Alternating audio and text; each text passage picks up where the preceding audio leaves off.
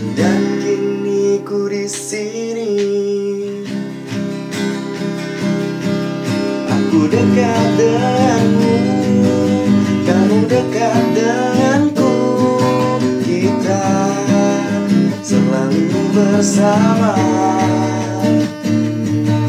Aku dekat denganmu Kamu dekat denganku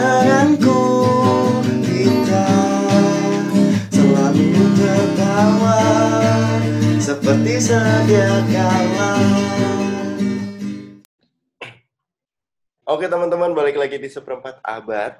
Hari ini atau di episode kali ini, gue sudah membawa salah satu sahabat gue, Wey. yaitu Anggara Sofianda Tanjung. Halo. Halo. Wuh, wuh. Jadi teman-teman yang kalian pasti belum tahu atau belum kenal tentang Anggara Sofianda Tanjung ini atau yang dikenal juga dengan nama Tatan. Tatan Halo. ini bekerja di salah satu stasiun televisi sebagai kreatif dan hari ini Ya, tema benar. kita akan membahas bagaimana rasanya kerja sebagai kreatif di televisi. Apakah berat Ya. ataukah tidak? Tantangannya apa?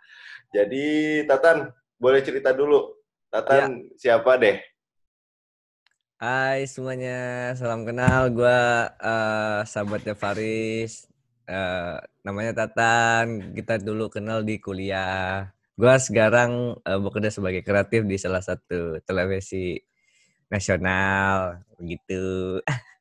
Programnya apa? Yang kalau boleh tahu, satu program terkenal. Ya, gua di program komedi eh, Opera Panjapa dan sekarang di program Sahur Segar, lagi di Sahur Segar. Oke, Nathan, lu kan udah beberapa tahun ya di Ya. televisi. Hitungannya berapa tahun lu? Dari 2015, eh 15. 15 sampai 2020, kepotong setahun berarti udah empat tahunan ya. Ya, empat tahunan lah. Dan sebelum jadi kreatif, Tatan juga pernah jadi PA ya. Gue dulu ah, awalnya masuk TV itu jadi PA, production assistant. Sekarang gue masuk lagi jadi kreatif.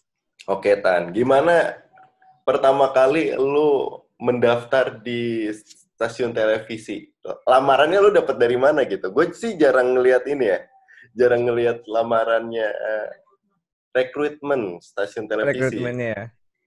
Dulu 2015 itu baru lulus kan, zaman zamannya dulu rame job fair dulu. Dulu job fair, Oh, iya. di mana-mana tuh kan.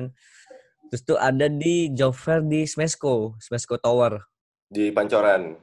di Pancoran. Terus gue coba lah. Sebenarnya emang gue awalnya nggak, gue nggak tahu kalau ada trans trans tu ini kan, Trans 7. eh trans tujuh, Nah, trans tujuh tuh, trans tujuh tuh. Terus gue bilang, gue nggak, gue memang nggak nggak daftar tuh karena nah kebetulan tuh nggak tahu kenapa formulir dulu kan kita kan satu dulu kan kalau nyiapin lamar kan berapa berapa paket gitu ya Iya, 10 berapa. paket untuk dimasukin nah sisa satu dulu satu Oke. gue dulu bareng sama, sama Ambon Sama sahabat kita Ambon. juga di ya kan nanti Ambon ada kesempatan ngobrol di sini kok. oh iya siap mantap keren nah nanti si nah gue kasih lah gua bilang kata Ambon udah lu masukin aja sayang nih daripada nganggur eh, daripada nganggur nih kertas kan. Gua pas bilang aja ada trans tujuh gue coba lah. Karena gue memang sedikit minder waktu itu. Dulu kan ya trans tujuh kan peru- eh, perusahaan gede TV gede gitu kan. Iya. ya kali sih mau nerima gua gitu kan. Tapi gue coba aja waktu itu masuk eh ternyata dipanggil. Oke. ya alhamdulillah lah Langsung habis itu ada ini nggak rekrutmen khusus ketika lu tesnya apa tan tesnya ketika lu masuk TV itu yang dites apa? Sama kah kita kayak ada tes IQ, terus interview atau beda? sama aja sih semua eh, kalau dalam perusahaan kan gua ada perusahaan lain juga kan ikutan eh, rekrutmen yang lain kan Hmm. sama aja sih ke nggak ada bedanya perasaan gua kalau eh, di di televisi juga gitu sama aja Oh sama aja. Nah kemudian Hmm. habis itu lu eh, di sana langsung masuk di program rumah santuy, rumah Uya ya pertama kali ya.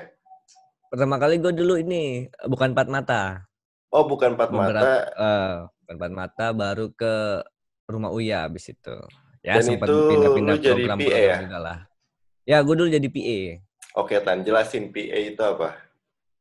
Jadi eh di perusahaan televisi eh, di tele- di TV itu banyak jabatannya sebenarnya. Nah, cuman kalau di pro- eh, produksi eh, kan jadi di TV itu tadi di kantor gue ya dibagi dua. Ada news sama produksi. Nah, news Oke. ini yang programnya adalah eh, kayak in- edukasi, infotainment gitu-gitulah, Iya, berita segala iya. macam. Produksi ini lebih ke reality, variety, eh, dra- drama dan lain-lain paling gitu lah ya. Nah, dulu eh, kalau di PA ini dia tuh di produksi itu ada ada kreatif sama PA. Nah, kalau PA ini lebih ke teknis, kalau kreatif lebih ke konten. Oke. Jadi kita nyiap kalau PA itu lebih nyiapin ke pra eh, produksi sama paskanya. Jadi perannya kita nyiapin alat, eh, survei tempat, studio segala macam. Terus ketika eksekusi pun kita nyiapin teknisnya, paskanya pun kita editing, post pro namanya. Berarti si PA ini adalah orang yang menerjemahkan bahasa kreatif untuk menjadi set panggung, jalan cerita, hingga nanti hasil show-nya jadi. Ya, kurang lebih benar seperti itu. Kerjanya banyak berarti ya? Lebih eh, banyak. Sebenarnya kalau kreatif sama aja sih sebenarnya. Cuman eh kalau kreatif eh, ja- di post pro-nya jarang c- jarang jarang apa ya berkecimpung gitu. Ada Hmm. ada ada beberapa kreatif program juga yang di di pasca produksi atau di edit di post pro dia ikut berkecimpung, tapi ada juga kreatif yang tidak berkecimpung gitu. Jadi dia putus di eh, syuting aja, dieksekusi, setelah itu eh, diserahkan ke teman-teman PA kayak gitu. Oke. Nah, yang menariknya, nah kalau bedanya waktu lu jadi kreatif adalah lu membuat kontennya. Ya, buat kontennya. Jadi pas eh, pra produksinya kita sur, eh, riset kan segala macam. Karena nggak Hmm. main-main kan kalau buat konten tuh nggak bisa salah-salah lu buat konten. Dah, kita harus riset. Terus cari eh, kalau misalnya mengundang artis, artisnya siapa, berhubungan nggak sama konten kita, nggak bisa salah-salah. Soalnya nggak- lu misalkan pengen konten horor tema. tapi ngun- Oke. temanya horor tapi lu ngundang artisnya pelawak gitu kan Kurang. nggak nyambung ya kecuali kalau lu pengen ya pengen nge-twist atau gimana gitu kan Oke. terus dieksekusi ya udah tinggal syuting ngejagain konten semua bisa naik dengan berjalan dengan baik Eh, setelah itu bisa jadi kita juga berkecimpung di editing karena ya sebenarnya yang tahu konten yang harus naik tayang dan segala macam itu kan keba- Lu. eh, lebih ke kreatif, kreatif, kreatif kan ya. kreatif sebenarnya. Cuman eh terkadang ada program yang sudah sudah lama berjalan, PA-nya pun sudah paham. Jadi Oh. sebenarnya PA juga harus tahu konten naik yang naik atau tidak tuh yang mana gitu kan. Cuman kan yang ngerti konten tuh ke kreatif kan. Jadi PA itu lebih ke teknik tapi eh, ada beberapa program yang sudah lama berjalan, PA-nya pun sudah paham mana konten yang harus naik, mana yang tidak kayak gitu.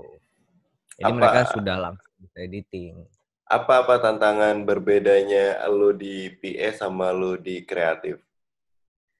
tantangannya ke PA tuh kalau gue dulu lebih bi- eh, kalau PA tuh lebih lu bisa kuatin badan kali ya karena emang PA tuh lebih ke fisik ya lebih lu yang harus kuat. dihajar.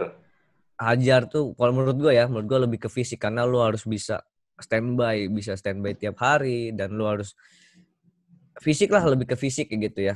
Terus kalau kreatif tantangannya yaitu lu di riset ya di riset sama eh, pengolahan konten. Jadi lebih ya gue bukan berarti PA nggak main otak tapi lebih ke otak kalau kreatif gitu ya kalau fisik masih ya bisa di rumah pun masih bisa nyari gitu tapi emang sama menurut gue beratnya kerjaan sama aja ya nggak bisa dibandingin gitu PS sama Oke, kreatif itu sama-sama berat gitu. Resikonya soalnya kan beda-beda ya.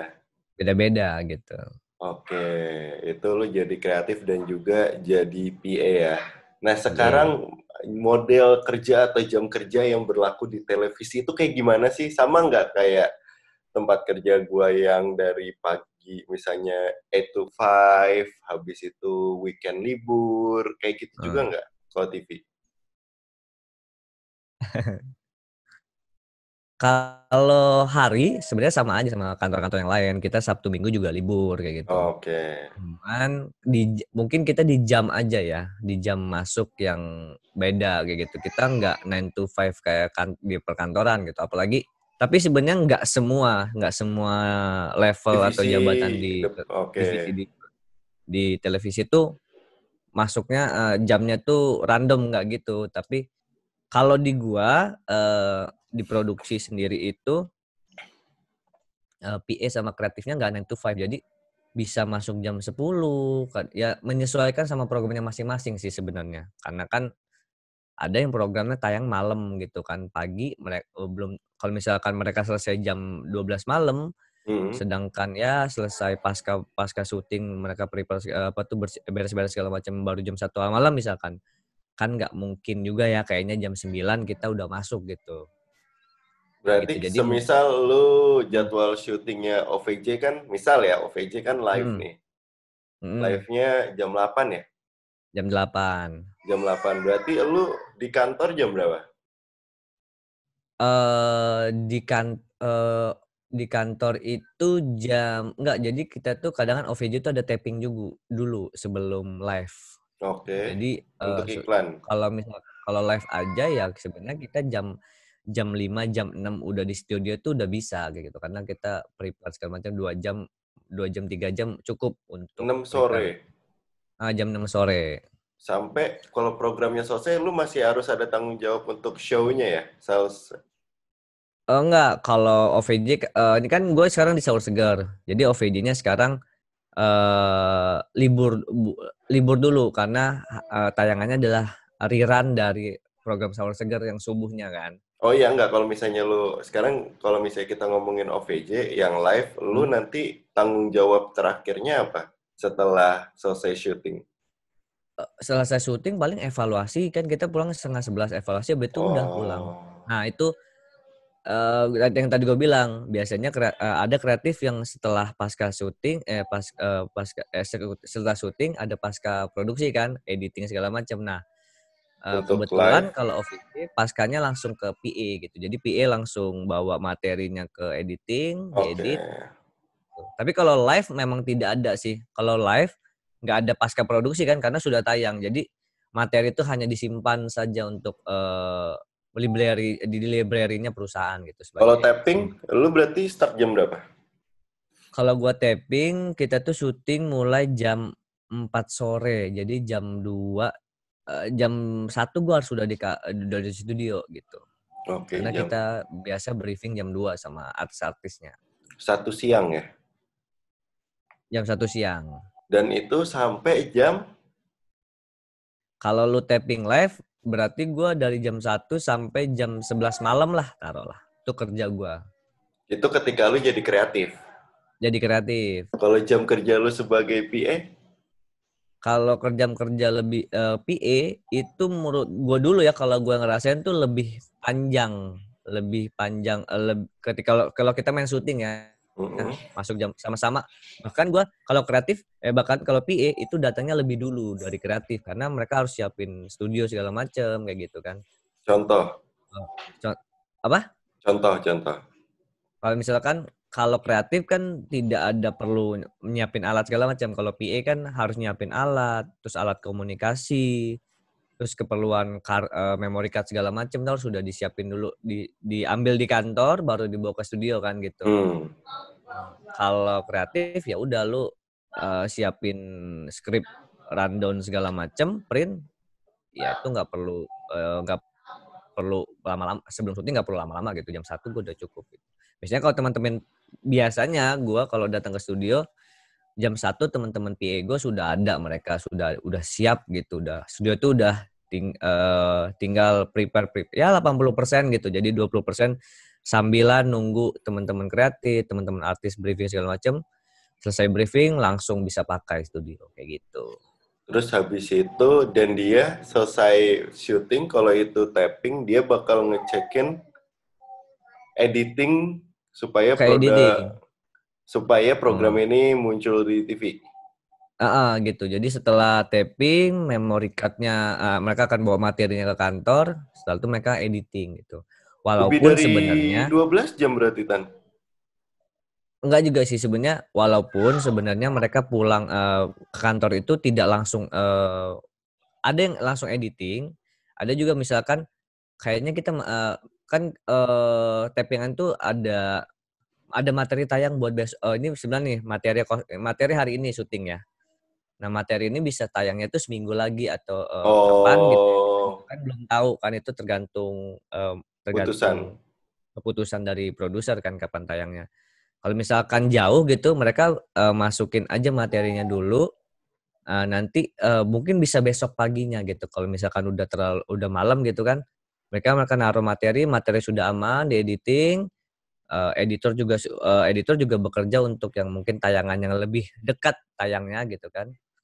Nah, mereka mungkin bisa pulang gitu. Tapi ada Eh. juga yang bisa taping hari ini bahkan tayangnya lebih eh, tayangnya dekat gitu kan atau kapan gitu nah mereka langsung editing Tapi besok paginya dia syuting lagi.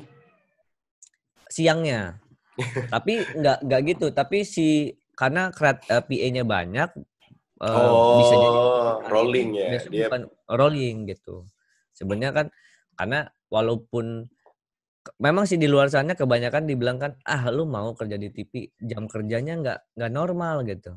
Ya memang tapi memang kita juga walaupun jam kerja kita nggak normal tapi kita juga ngeliatin kesehatan karyawannya gitu kan. Ya nggak berarti lu ada sistem shift yang berlaku sistem ya. iya nggak sembar Oke. lu syuting hari ini jam satu pulang besok pagi lu syuting lagi kan habis badan lu pak gitu Tatan ini kan sekarang sudah menjadi kreatif salah satu program TV dan suka banget dia nge-briefing artis. Artis-artis yang muncul itu suka nge-stories Tatan sekarang ya. Sebenarnya dia juga udah banci tampil sih semenjak jadi PA juga udah ditempel-tempel artis, apalagi jadi kreatif. Aduh. Sebenarnya itu gue bayar pak artisnya pak, gue bayar pak lu naikin di story aja endorse. Eh, Tan, kalau dulu kita kan waktu pas masih zaman kuliah di Iya. tahun 2010 atau 2011 kan kita merupakan salah satu orang yang pengen banget masuk ke dunia pertelevisian.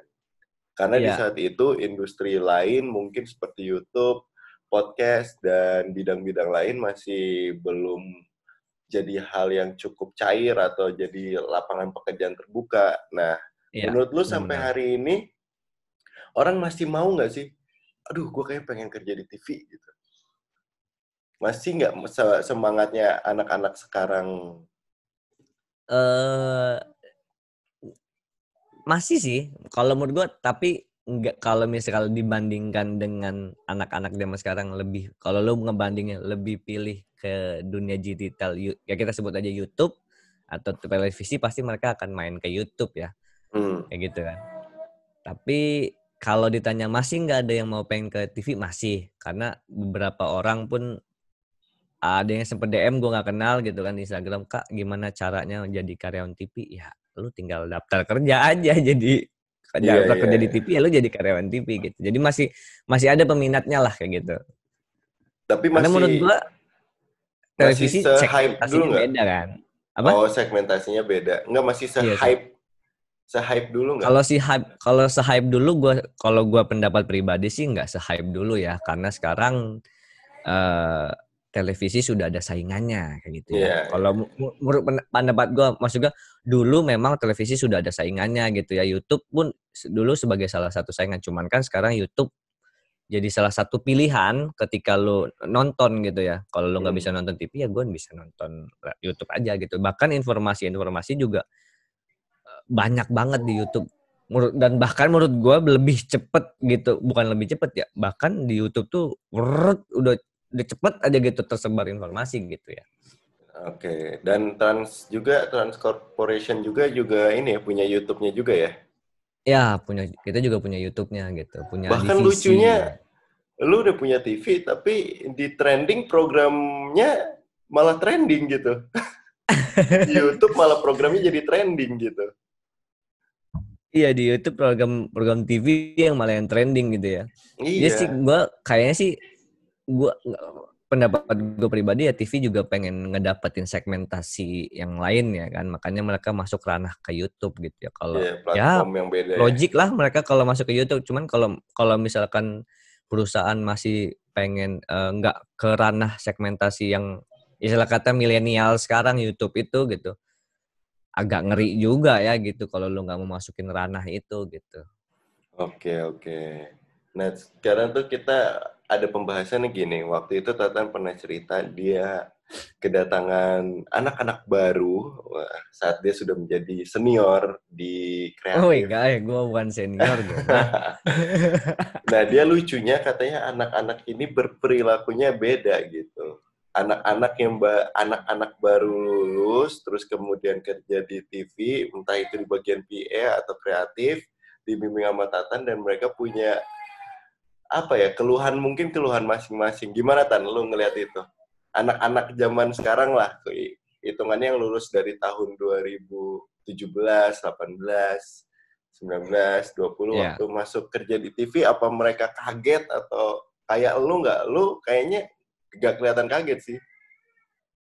Karena basic lu kuli kayaknya ya langsung di babat gitu basicnya kerja. kuli ya nggak ya eh, ya ini gue pendapat pribadi tapi bukan berarti gue ngejudge jelek generasi anak-anak zaman milenial sekarang karena mereka ya karena kehidupan juga udah beda kan gitu Iya, kan iya, iya, iya. era eranya juga udah beda nggak tahu sih kalau gua dulu ngeliat anak an, eh, ngeliat zaman kita dulu ya gua- kita berasa udah tua banget ya anak zaman dulu yang ngomongnya ya, padahal Iya. baru anak ya maksudnya generasi gua maloris eh masih cukup eh, dulu tuh kita tuh udahlah banting tulang aja gitu ya. bukan bant- bukan zaman eh, ya udah terima-terima aja gitu dulu ya gitu ya Iya, iya. terus anak-anak kalau yang gue ngerasain anak-anak sekarang tuh ya ya eranya mereka kan. Mereka lebih ke digital segala macem. Gue nggak nyalain eh, semua gitu. Cuman ada beberapa yang kemarin yang gue temuin eh jam ya nah, lu gue nggak ngerti gue nggak ngerti dia nggak tahu atau ya seharusnya dia tahu ya. Kalau lu kerja di TV ya jam kerjanya seperti apa gitu ya. Jadi gue sempet ya gue dia eh, sempet dengar dia nanya terus mas eh, ini boleh pul ini udah boleh pulang belum ya? Gitu. Ini udah boleh pulang. Jadi tak itu terus yang ditanya. Mungkin Ditagih. gitu. eh eh, jadi dia mungkin belum dia nggak tahu atau gimana gitu kan. Ya namanya kerja di TV ya lu jangan harap lu bisa 9 to 5 gitu. Apalagi lu kerja di di eh, di departemen divisi produksi kayak gua kreatif atau PA gitu kan yang ya kerjaan kita kayak gini gitu Ya, bahkan kalau itu pun lu dulu sendiri gimana? Waktu pertama kali masuk juga nanya, ini pulang kapan gitu? Enggak. kalau gue sempet aja? nanya itu sempet Oh. nanya itu karena kan gue belum tahu kan ini tuh eh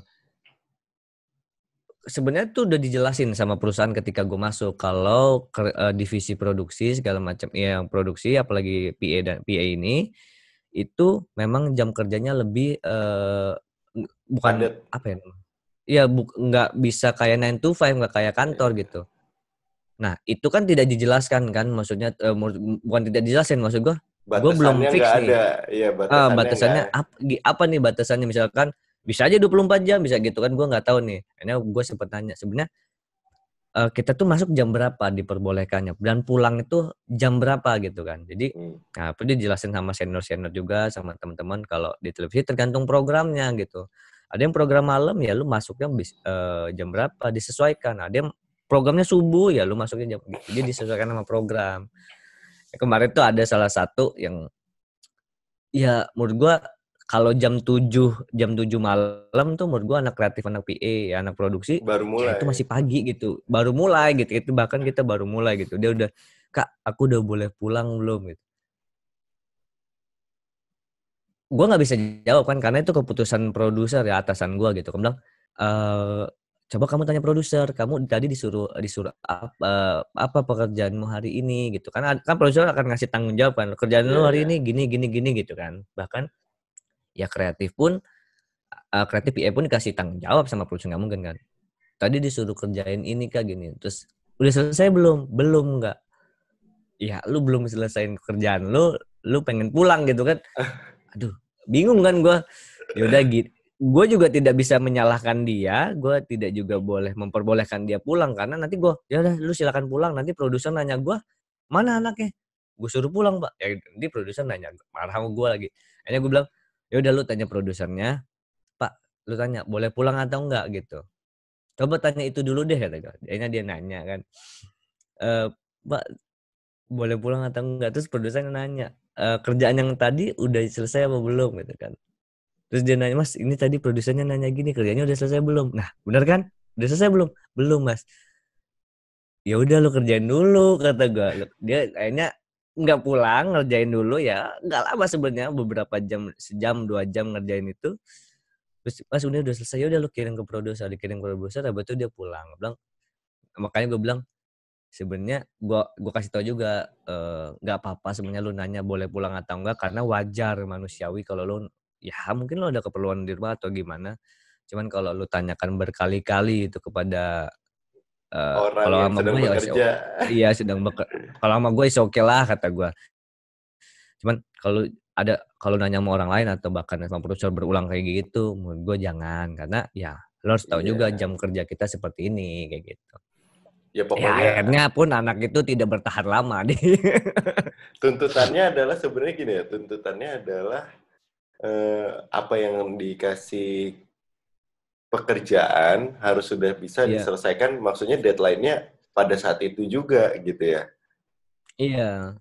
Nggak, sebenarnya kita nggak beda sama perusahaan lain mungkin yang masih oh yaudah gue jam 5 balik besok masih gue kerjain atau gue lembur di rumah gitu ya. Nggak bisa ya. Iya karena semuanya harus dieksekusi di kantor atau di studio kan Kan, iya, karena eh, sebenarnya bisa juga dieksekusi di mana pun. Cuman kan ketika lu tidak mereport eh, hasil kerja lu kan agak aneh kan. Misalkan lu dikasih tan riset eh, untuk pro, untuk tayangan minggu depan gitu. Terus gue tiba-tiba tidak mereport hari ini udah sampai mana gitu. Seenggaknya kan report lo udah sampai sini pak gue baru riset 20% gitu kan. Enak pak gue balik ya pak. Gue udah riset 20% besok gue lanjutin lagi gitu kan enak gitu. Ini tidak ada report segala segala macam lu pengen lu pengen ya udah selesai gue kerja gitu. Ya. Ud- enak kali gitu kau kerja gitu kan. Ya gue sih ya itu maksud gue ya gue tidak menyalahkan generasi milenial pada seluruhnya cuman yang gue temukan salah satunya ada itu. Mungkin ini pun tidak buka kita tidak bisa menjuru ini ke generasi milenial sekarang kan. Mungkin kan itu bisa aja pribadi ya Iya. perilaku pribadi aja gitu. terus yang kedua lu menemukan anak menemukan hal yang itu gitu mungkin ya kayak gitulah. Lu baru menemukan anak yang baru sehari bekerja sebagai kreatif besoknya ngasih surat resign. Hmm nggak besok. Nggak besoknya nggak besoknya cuman ya beberapa hari kayak gitu ya. Terus nggak Beberapa gue hari. sempet ya dia sempet ditandemin ke gua. Sebenarnya dia dia di, di, di ditandemin ke teman kreatif yang lain habis itu dikasih ke eh, ditandemin ke gua. Ya gua ikut sama gua betul belajar syuting segala macam gitu kan. Ya sepatutnya senior pun harus ngajarin kayak gitu kan. Hmm. setelah syuting eh besoknya prepare syuting memang kita agak pulang agak larut waktu itu. Agak larut dia balik. Memang rumahnya agak jauh. Rumahnya balik dia juga ikut balik larut. Besok eh, ke besok besokannya ya nggak lama sih nggak nyampe sebulan dia tuh bahkan dua minggu pun nggak ada gitu. Besoknya pun pas gue dateng dia ngomongin kak gue ngajuin surat resign. What? Kenapa? kata gue oh ya udah kata gue ya menurut gue gue kita kita nggak bisa nyalain dia ya mungkin karena iya. memang ada kapasitas masing-masing gitu dan mungkin ada keperluan ada ada kepentingan lain gitu kan maksudnya ya mungkin di luar sana sudah ada tawaran atau gimana kita kan nggak tahu kan Tapi apa biasanya yang menjadi masalah orang ketika resign dari stasiun televisi?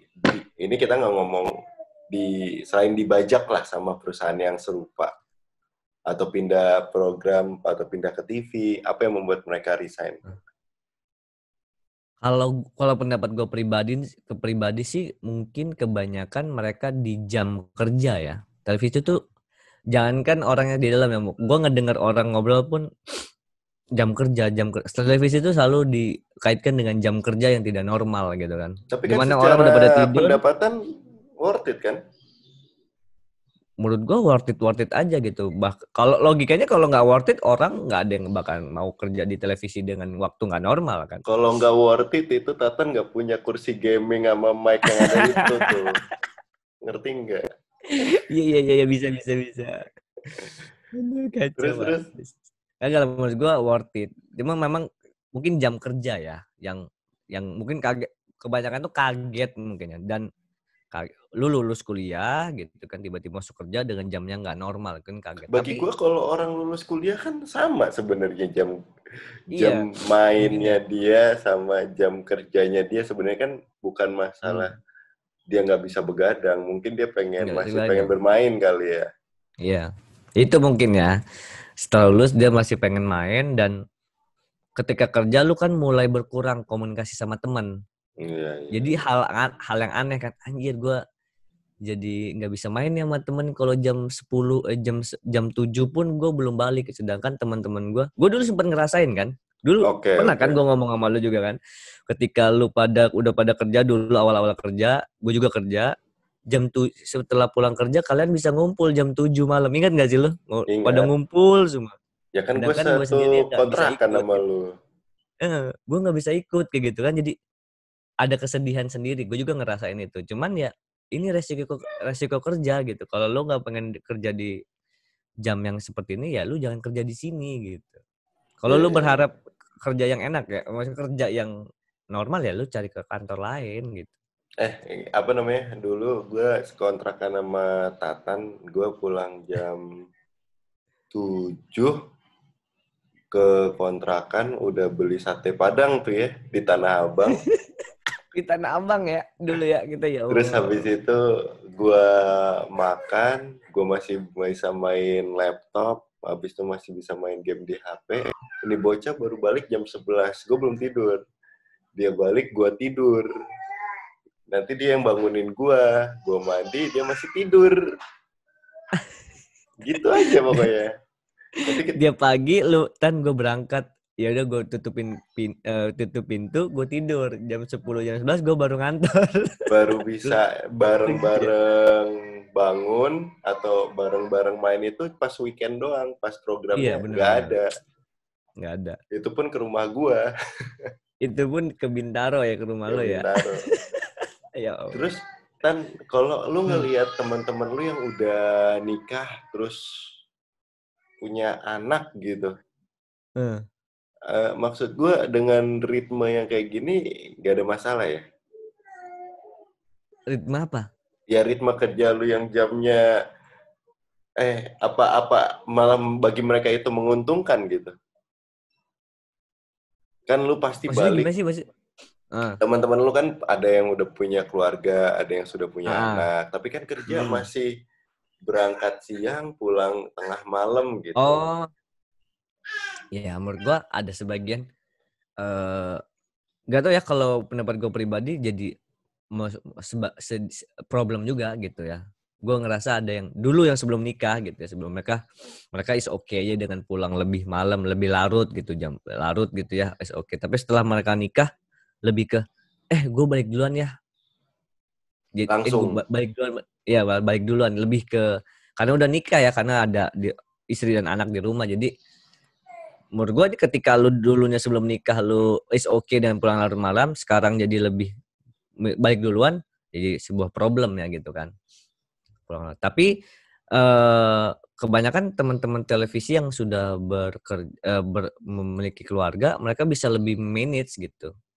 Lebih bisa dan eh, teman-teman satu tim yang eh, teman-teman satu timnya juga lebih paham gitu. Oh iya dia ada keluarga dan eh, sudah punya anak gitu kita yang masih eh, single eh, memaklumi itu dan lebih mikir eh iya mereka dia udah punya keluarga kita back kalaupun ada pekerjaan dia yang belum selesai kita bisa backup atau apa gitu Oh, dan tapi mereka masih bertahan di departemen yang sama ya? Maksudnya di ya bagian masih produksi masih terus. bertahan ya masih bertahan di produksi terus Ada nggak orang yang standby di produksi paling tua tuh umur berapa sih? aduh kalau paling tua umur berapa ya Tapi rata-rata kalau yang tua udah naik jadi produser. banyak sih bahkan yang naik jadi kade pun ada gitu Enggak, tapi yang sekarang masih main di lapangan sama lu paling tua umur berapa? Kepala empat udah ada nggak atau kepala Kepala tiga? empat ada, kepala empat. Gokil boy. Gokil banget. Menurut gue, eh, televisi ini kalau lu udah suka sama dunianya, udah lu sampai. Gue tuh bahkan ada eh, sering ngeliat senior-senior gue yang bilang, gue salut sama dia gitu ya. Anjir dengan dengan jam kerja kayak gini, dengan te- eh, kerjaan yang beban kerja yang seperti ini, dan Hmm. gue nak tahu riwayat dia kerja dari kapan gitu ya. Ya dia masih bertahan gitu de- dengan. Terus gue sempat nanya juga, apa yang mau buat lu bertahan? Dia jawab, jawaban dia simpel, gue suka dengan dunia ini. Ya udah baik, kalau udah kayak gitu, ya kita nggak bisa lihat apa ya. Kalau dia udah suka, mau beban kerja gimana juga dijalanin sama dia. Karena gue ngeliat dia happy happy aja gitu, seneng seneng aja gitu. Maksudnya beban kerjanya ya. sama-sama aja sama kita gitu kan. Iya, iya. iya. Dan lu mas sekarang malah masuk dalam kategori yang sangat senang. Tapi lu seneng Iya kan? Sebenarnya gue senang karena memang pekerjaan tuh harus lu senangi ya sebenarnya. Banyak Iya, yang iya. orang pun nanya kan lu mau aja lu kerja di TV ya gue seneng gitu. Dia kalau emang udah seneng tuh dijalani Be- beban kerja emang ya gue sempat mikir anjir beban kerja gue banyak jam kerja gue jam segini segini. Tapi kalau lu udah seneng mah jalanin aja gitu. Karena Oke, kalau lu lu- awalnya udah nggak seneng mah pasti ya akan jadi tambah ya. beban tambah Ribet ribet. banget. Oke, untuk menutup obrolan kita tentang dunia televisi, lu kasih tahu dong mantap ke teman-teman seperempat abad. Tips and trick kalau lu pengen masuk. Apa yang lu harus siapin kalau lu pengen masuk ke dunia televisi? Dan itu masuk ke Yang- bagian produksi gitu. kalau lu pengen masuk televisi apalagi divisi produksi ya ya konten eh, kreatif atau PA lu harus siap dan pertama yang harus siapin nanti lu harus siap dengan jam kerja yang tidak normal itu Oke. aja itu satu kedua siapkanlah gue yakin kalau mental? anak-anak milenial apa fisik dan mental? fisik dan mental menurut gua ah, ah, sam men ya itu bisa ditempa lah kalau fisik itu ya semua orang ya oke lah mau cuman kalau mental tuh bisa ditempa ketika lu udah masuk itu wajar lah gue dulu Oh, juga iya, pun iya. belum masuk pun mental gue masih ya le Mencela-mencela remeh-temeh ya. mencela-mencela ketika udah di dalam ditempa jadi kenceng gitu kan ya udah tuh tuh eh, jam kerja sama gue yakin anak milenial sekarang tuh kreativitasnya lebih tinggi daripada generasi kita ya Riz ya Iya, iya, iya. Nah, karena lebih tinggi dan gue yakin kalau lu, lu masuk ke televisi bisa lebih liar kayak gitu. Eh, Lebih liar konten-kontennya tuh lebih keren gitu. Iya, iya. Da, ya mungkin halangan lu yang pertama ada tips gue lu harus siap dengan jam kerja yang tidak normal. Itu aja. Karena secara yang lain dari pendapatan, tunjangan, fasilitas segala macam udah ke cover banget ya kalau gue lihat ya. Ke cover. Menurut gua menurut gua worth it ya menurut gua. Kalau nama manusia itu kalau lu ngomongin cukup atau nggak cukup namanya manusia. Lu Nggak pernah mendapat puas. duit berapapun nggak akan puas gitu. Tapi kalau dibilang worth it cukup cukup. Kalau dibilang cukup gitu. Kembali lagi lihat kursi gaming, helm, TV, dan juga Helm dan mikrofon TV tabung ini. dan korden warna kuning itu hasil kerja kerasnya. Enggak, Indomaret juga bisa menghasilkan dorongan anak di belakang ya buat teman-teman. Oke Tatan, Iya, untuk Bapak episode Paris. kali ini terima kasih Ya. banget. Kita dibukakan pemikiran juga terima tentang kasih. bagian produksi di stasiun Mantap. televisi nasional terbesar di Indonesia bersama Tatan. Thank you buat Mas Tatan sekali lagi. Tapi nanti Siap. ini nggak cuma satu episode sama Tatan. Nanti ada episode Iya, lain siap, dengan ditunggu. pembahasan yang berbeda. Dan terima Iya. kasih buat teman-teman seperempat abad. See you di next video. Bye-bye. Bye. Dan kini ku di sini Aku dekat denganmu Kamu dekat denganku Kita selalu bersama. Aku dekat denganmu Kamu dekat denganku. Kita selalu tertawa Seperti sedia kala